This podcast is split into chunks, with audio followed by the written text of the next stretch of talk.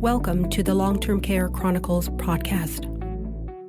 Thank you for listening to the Long Term Care Chronicles. In today's episode, we are going to be speaking with Dean Henderson, who is the Director of Client Experience, Education, and Innovation at the Dementia Society of Ottawa and Renfrew County. As well, we have Monique Thibault, who is the Dementia Care Coach who has been working at the Dementia Society of Ottawa and Renfrew County as well. And this will be a two part series in regards to dementia care. I just wanted to formally thank you both, um, Dean and Monique, for coming on to the Long Term Care Chronicles and speaking on this particular topic of dementia.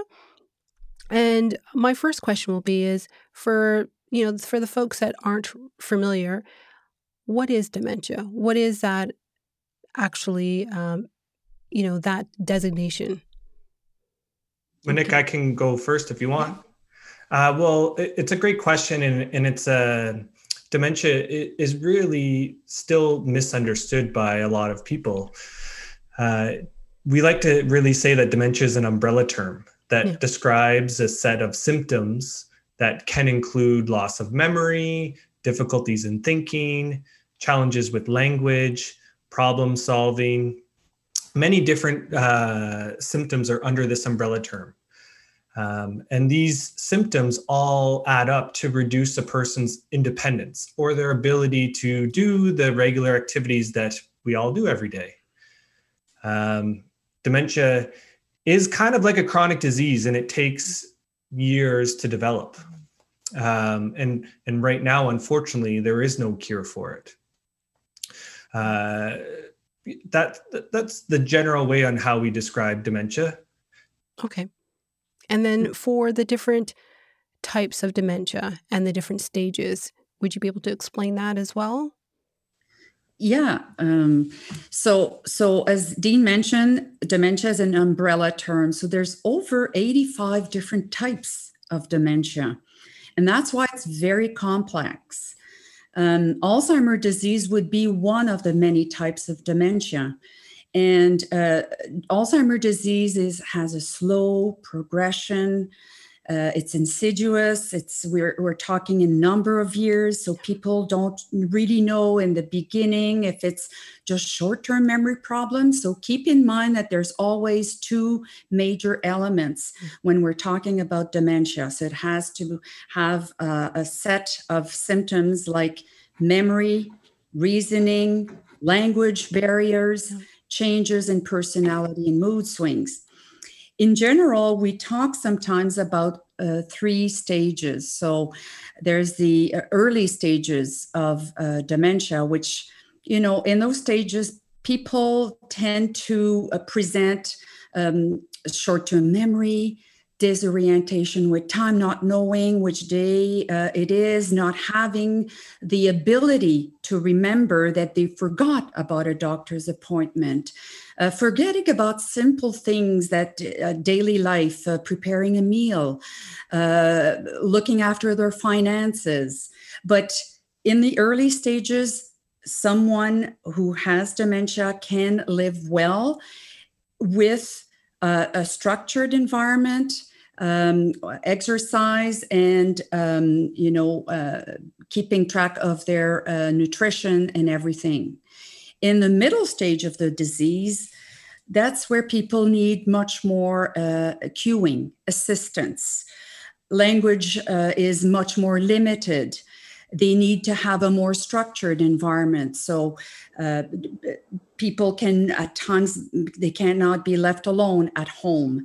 Uh, they may wander out because they're lost in their environment and it's difficult to find their way. And that's where caregivers need to find a way to reach out in the yeah. community to uh, to to start building a, a, network of support like respite day programs and we'll talk about that later mm-hmm. um, uh, in in terms of uh, services that's provided. And in the late stages of the disease um, the progression has um, is significant to the point where language is uh, very limited uh, people may not uh, remember or, or recall um, their loved ones. They may not be able to recognize uh, family members.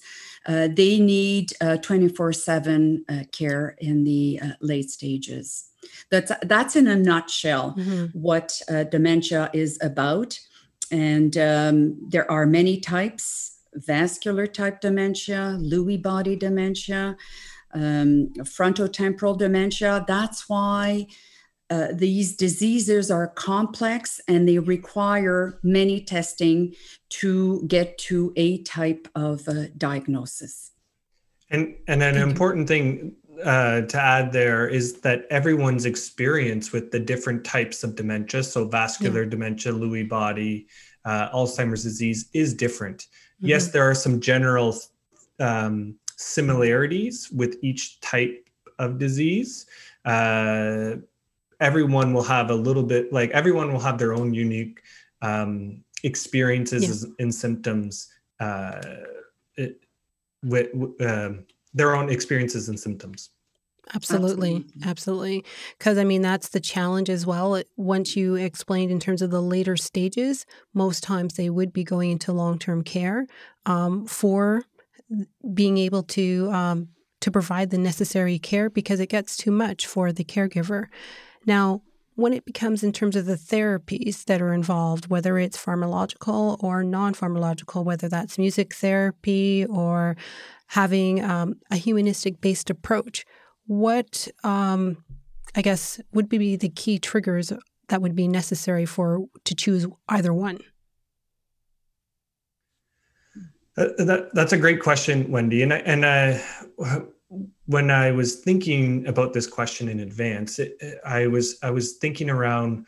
Um, there's a recent report that just came out from the Lancet, um, dementia prevention, intervention, and care, and what what it talked a lot about was um, kind of ways to be brain healthy, and and we like to say that it's never too early or too mm-hmm. late to start to be brain healthy. Yeah. um, so that's you know maintaining your social engagement. Like we are human beings. We're meant to be social. We're meant to engage and to communicate whether that's in person or over zoom on a podcast. Um, we're meant to be active as monique said. Yeah. we're uh, uh, you know having uh, you know uh, uh, great sleeping habits eating healthy um, all of these ways uh, to be brain healthy yeah. uh, in in a sense it is a type of therapy. We want to uh, to be as healthy as possible. Um, and uh, in in terms of I like the word you used holistic. And I think what came to my mind when you said that is is being person centered and right. it's really about um, understanding uh, the individual that is living with dementia and what what are their um, you know who they are as a person so that you can you can stay connected with them um, because when uh, what we learn with dementia is that when there are challenges or when there is a behavior there's a reason behind yes. every behavior just like there's a reason behind when i get yeah. a little upset um, uh, in my day or whatnot. There's a reason behind that. So it's about understanding the person so that you can understand um, uh, the emotion behind That's right. uh, what they're trying to communicate. And I, I, I would also like to say that with dementia, what happens? There's an impact not only on the person's ability to to manage and function uh, on a daily basis, but also uh, an, uh, an impact on the caregiver. And this tends to isolate people a lot because they're concerned about what people will say. They're concerned about how their family member will react because of their cognitive abilities as are impaired. Their communication skills are not as clear as they used to be. So for us at the Dementia Society, it's so important to focus on their strengths and abilities. And through those uh, social programs. Um, that's our way to keep people active physically um, and socially involved. uh, they create also themselves an, an or a support system yep. together because they're connecting and that's one of the goals that we reinforce people um, uh, at the dementia society and in doing that it decreases the um, anxiety level depression um, all of those emotional complex uh, aspect are, are dealt in a different way through our social programs Exactly. So you're seeing that the caregivers would have the support available to them um, for them to, whether that's through a day program, whether that's through a group that they talk to, um, to be able to share amongst everybody um, as to what they're going through, what, and so that they don't feel like I'm the only one that's experiencing this and I'm the only one that's going through something like this, right? Absolutely. Like validating how people feel and knowing that they're not alone in this journey um, helps them to move forward um, because they're all resilient. You know, they they have to change their way of doing, of thinking, of planning without even realizing that um, they need to look after themselves. So they, if they don't take care of themselves, how can I take care of my family member, either in the community or in long-term care? And with this pandemic, uh, it makes it even more difficult to find creative ways to uh, to meet those needs and challenges. And uh, and I find now with the technology uh, that we are using, it gives uh, another perspective on yeah. things and a new way of connecting with uh, family members. Now, you just mentioned in terms of with the pandemic and with um, residents in long term care. Now, they've experienced additional isolation with this so they don't ha- they may not have or their facility may not have the ability to um, connect through um, so, through the internet, through uh, them even picking up the phone and to be able to call, whether that's staffing not available or they're dealing with an outbreak within the facility. So, right now, is there anything that would facilitate to help um, to bring out some sort of support, whether that's for the caregiver, whether that's for the resident that's in the facility during this pandemic, because it is going to be with us for a significant amount of time going forward. And uh, whether or not there is something in place, I know that you're in the Ottawa Renfrew area, and whether or not there is that you guys have something in place to support residents in long term care. I, I, can start yeah. uh, by speaking to the support available for caregivers mm-hmm. uh, directly right now, and and correct. Right now, the Dementia Society of Ottawa and Renfrew County, we're the local resource uh, for support in Ottawa and Renfrew County, and so our right now for caregivers in our region we are um, we have a team of de- what we call dementia care coaches okay. Monique is a extraordinary, uh, amazing dementia care coach. So she's available to provide one on one support for caregivers, whether that's having a conversation like we're having right mm-hmm. now, whether that's questions about what to expect, or, um, you know, just going through the, uh, the different emotions that we're all experiencing right now. So, you know, what I'm trying to say is support available right now is is okay. that one-on-one support we can provide through our our team of dementia care coaches. Mm-hmm. But jumping back to you know the conversation where we're when we were having that knowing that you're not alone so yeah. we, we do have support groups um, pretty much every day. Uh, I think there's over 24 or 25 support groups each each and every one each and every month. Wow. Um, and right now with COVID, they have all gone to virtual, so over Zoom or over the telephone. But we we really saw a need right at the beginning of COVID uh, that um, caregivers uh, supporting someone in long-term care uh, are in a particular uh, unique challenge and so we have started a support group specifically for caregivers who are supporting someone in long-term care and um, you know we have a little bit of a registration process but that has been the most um, in demand support yeah. group that we we have had since um, since March yeah, uh, of this pandemic starting. The other one that is quickly uh, growing in popularity uh, behind that is we we have a grief uh, support group, and and that is exciting and, uh, and sad at the same time. Um, and it's grief you know not not only just the antici- it can be anticipatory grief of like not being able to see uh, your family member and grieving that way. Or we've had a, a number of our um, clients family members pass away in long-term care yeah. uh, during this time so there's a lot of grieving going on and while i'm speaking uh, wendy i, I know mm-hmm. that this podcast is is national. So while I'm speaking yeah. about specific resources in Ottawa and Renfrew County, um, I, I, know that there is similar, if not same, the same resources in other regions um, through uh, the Alzheimer's Society or other community support networks.